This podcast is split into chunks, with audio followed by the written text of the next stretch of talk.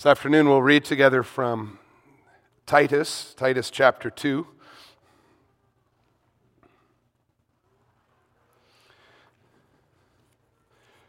You'll notice that the theme of the message this afternoon is, is taken from Titus uh, chapter 2, verse 13.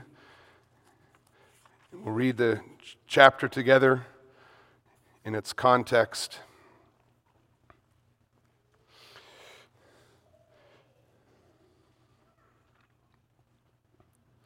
The purpose of the letter is explained already in chapter 1, verse 1. It's written by Paul, a servant of God and an apostle of Jesus Christ, for the sake of the faith of God's elect and their knowledge of the truth which accords with godliness, in hope of eternal life, which God, who never lies, promised before the ages began, and at the proper time manifested in his word through the preaching with which I have been entrusted by the command of God our Savior. And this purpose we read in chapter 2, verse 1. But as for you, teach what accords with sound doctrine. Older men are to be sober minded, dignified, self controlled, sound in faith, in love, and in steadfastness. Older women likewise are to be reverent in behavior, not slanderers or slaves to much wine. They are to teach what is good and so train the young women to love their husbands and children, to be self controlled, pure, working at home, kind, and submissive to their own husbands, that the word of God may not be reviled. Likewise, urge the younger men to be self controlled. Show yourself in all respects to be a model of good works, and in your teaching, show integrity, dignity, and sound speech that cannot be condemned, so that an opponent may be put to shame, having nothing evil to say about us. Bondservants are to be submissive to their own masters in everything. They are to be well pleasing, not argumentative, not pilfering, but showing all good faith, so that in everything they may adorn the doctrine of God our Savior. For the grace of God has appeared bringing salvation for all people, training us to renounce ungodliness and worldly passions, and to live self controlled, upright, and godly lives in the present age, waiting for our blessed hope, the appearing of the glory of our great God and Savior, Jesus Christ, who gave himself for us to redeem us from all lawlessness and to purify for himself a people for his own possession who are zealous for good works. Declare these things, exhort and rebuke with all authority. Let no one disregard you. Then we'll also read together the Confession of the Church in Article 10 of the Belgic Confession, where chapter Titus 2, verse 13, that Jesus is our great God, is confessed by the church the Belgic Confession, and we'll read together Article 10. It's on page 502 in the Book of Praise.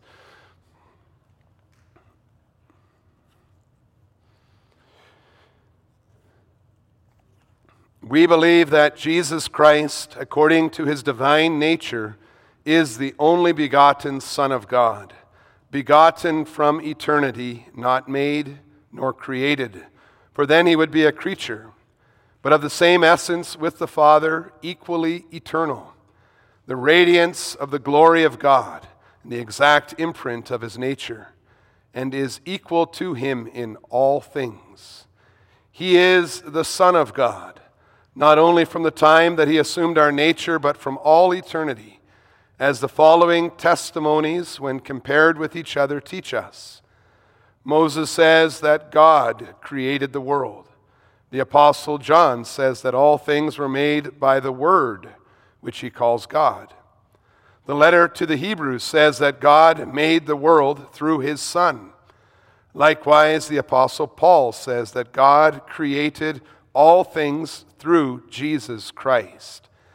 Therefore, it must necessarily follow that he who is called God, the Word, the Son, and Jesus Christ did exist at that time when all things were created by him.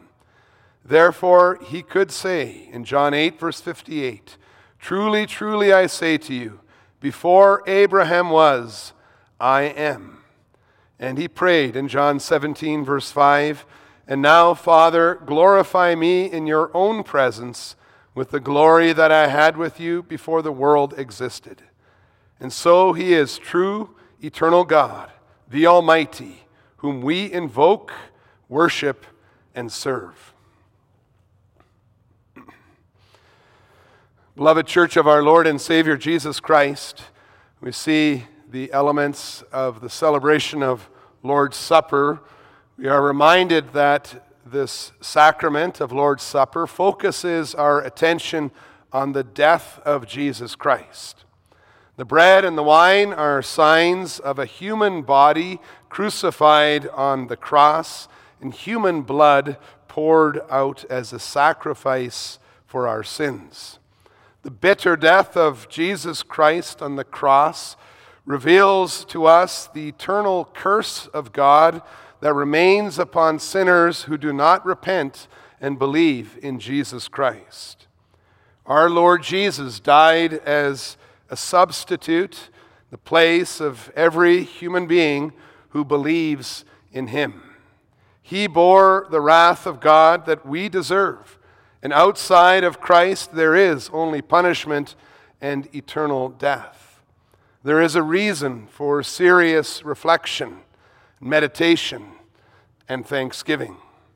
And yet, the sacrament of Lord's Supper is not a funeral service filled with weeping about men lost in the battle against the evil one. We celebrate this sacrament in the confident joy and assurance that Jesus Christ conquered the grave and ascended into heaven as our eternal King. In The gospel of Jesus Christ's divinity, that he is God, which we confess in Article 10 of the Belgic Confession, stands behind the work of Jesus Christ that is declared to us in the celebration of the sacrament of Lord's Supper. The joyful gospel is that although Jesus Christ died on the cross as a suffering, rejected human being, according to his divine nature, he is the only begotten Son of God. He was not made nor created, but he came down from heaven to take on human flesh so that he could die and rise and then ascend into heaven in his flesh. Christ did all this work on earth as a human being who was, at the same time, true and eternal God. This gives us great hope and confidence when we put our trust in Him. And as we seek to love and follow Him today, as Titus chapter 2 urges us to do, we know that we are waiting for Jesus Christ, who is our great God and Savior. And I preach to you this gospel under the theme Jesus Christ is our great God and Savior. If you look at Titus chapter 2, you will see that the beginning verses that we just read together are an exhortation to church members of all ages to adorn the doctrine of our Savior and our God with a godly life together. The amazing grace of God inspires older and younger men and women to desire to live self controlled, upright, and godly lives in this present age. For our God is a God who brings redemption to fallen and rebellious sinners. It's especially Titus chapter 2, verses 13 and 14, that highlight the amazing person of Jesus Christ. These verses, as we've already seen, he is called our great God and Savior. The Holy Spirit is very clear that the same Jesus Christ who gave himself for us as a sin offering and substitute to bear the wrath of God against the sins of everyone who believes in him, he is at the same time true and eternal God. And that divinity of the Son of God is revealed in that title. Son of God. You see, usually when we talk about a son, We understand that this, this to mean someone who did not exist before he was conceived and born. You, children too, you can know that. You did not exist before your mom became pregnant and you grew up in her womb. The same was true for your parents and for their parents before them. No human being begins living before he or she is born. However, since Jesus is the Son of the eternal God, he shares in that divine essence of God. Hebrews 1, verse 3, which we saw as we were walking in this, this morning or, or settling in to watch via live stream. Hebrews 1, verse 3 says that he is the radiance of the glory of God in the exact imprint of his nature. Jesus is the exact imprint of God's nature. And for this reason, we believe and confess that Jesus Christ is Son of God from all eternity, and not only from the time that he assumed our human nature. The Son of God existed before he took on human flesh and was born of the Virgin Mary. There was never a time when Jesus Christ was not a son of his Father. Father and Son are co eternal. And this becomes abundantly clear when we read in Scripture about the Son of God's involvement in the creation of the world. And if you look at Article 10 of the Belgic Confession, you can see there how the church confesses the divinity of Jesus Christ and, and makes that especially clear by showing that the Son of God, the Word, yes, Jesus Christ, did exist at the time that the world was created. He was with God when all things were made, for he is God. And so he is the only human being in the world who prepared the world for his own birth as a baby in Bethlehem.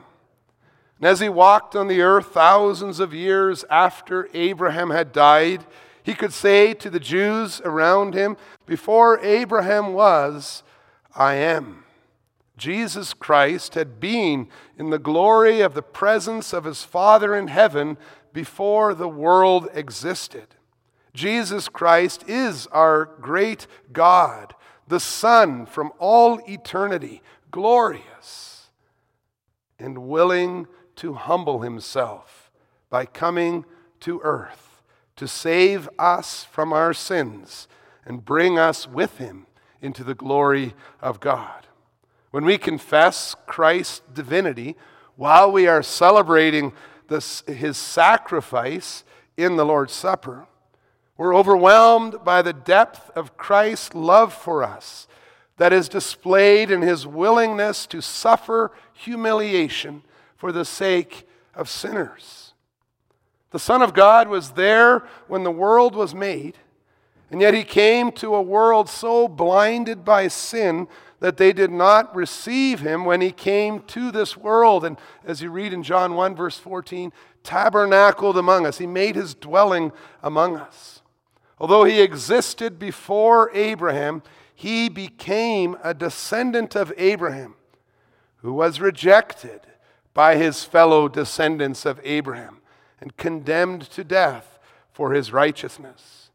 When he was bleeding under a crown of thorns, when he was hung on a cross, he was experiencing pain that resulted from man's violent and wicked use of the plants that owed their very existence to his own work centuries before on the third day of creation. In the listening aids, you may have noticed the picture. You, you draw a tree with a cross beside it. That's so that it's in our mind very clearly that the cross was made from wood from trees that the one who was hung there had made on the third day. And then we see the love of God to us sinners. He left the glory of the presence of heaven. He left the, the majesty of his Father to bear God's wrath against the sins of the very people that he had created and equipped to serve him in their work and in their marriages and in their worship. Jesus Christ was disrespected and hated and beaten and spit upon, and, and, and uh, so that he was sweating drops like blood in his agony and hung on a cross completely and totally out of his love for you who love and worship him today. The confession that Jesus Christ is true and eternal God highlights the amazing depths of God's indescribable love and grace to undeserving sinners like you and I. What a wonderful gospel message of God's comfort and love that we may cling to in the struggles of this life. We can ask, Who are we?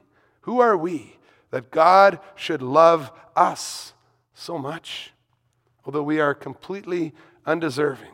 The gospel I preach to you, the gospel revealed in the scriptures, is that Jesus Christ, the true and eternal God, came to earth to bring salvation and eternal life to everyone who believes in him. The value of our lives in God's eyes is staggering to consider. And the fullness of his love, even for those who have rebelled against him, it's also very humbling when we understand what Jesus left for us. We see in our own lives our own weakness, our own lack of zeal. When we understand that Jesus Christ is true and eternal God, the Son of God came to earth to die for our sins and humiliation, then we see what true love looks like.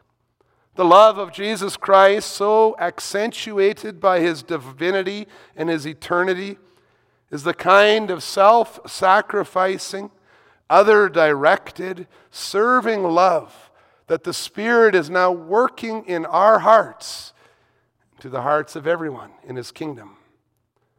And we are struggling with feelings of laziness, and we don't feel like bothering with corporate worship or, or driving the 15 or 20 minutes to a building or when we believe that we have served others enough and feel too busy to help another Christian in need, or we do not feel motivated to sacrifice our comforts for God's kingdom.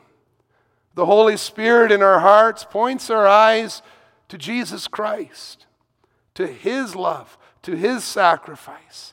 And He urges us in Philippians 2 to have the same attitude. And I'm reading Philippians 2, verses 6 to 8. Though he was in the form of God, did not count equality with God a thing to be grasped, but emptied himself by taking the form of a servant, being born in the likeness of men. And being found in human form, he humbled himself by becoming obedient to the point of death, even death on a cross. And that's the gospel. When we are humbled, by the love of Jesus Christ compared to our own lives. When we see how often we are selfish and envy or, or lazy, the gospel is that He came out of mere grace to cover our sins, to be the righteous one for us. The Spirit leads us to be very humbled by Christ's love and grace. And He works in our hearts that desire to, as we say in Article 10, to invoke and worship and serve Jesus Christ with all our lives. See your Savior, who is the one, the Savior that we invoke and worship and serve. Maybe someone will ask you that. Who is this Lord? Who is this Jesus that you serve?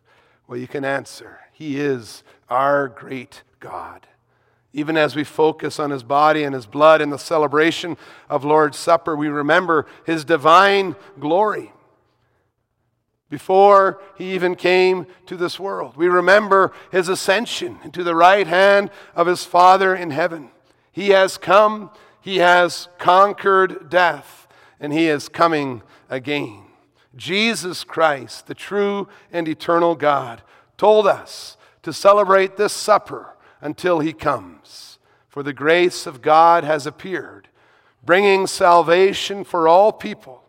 And the church of Jesus Christ who now lives in fellowship and in unity with him as is so clearly uh, made so clear to us in the Lord's Supper. That church, we are waiting for our blessed hope, the appearing of the glory of our great God and Savior, Jesus Christ. He is God. He is our Savior. He brings us into the abundant joy, and He will drink the wine new with us in the kingdom of his Father. Amen.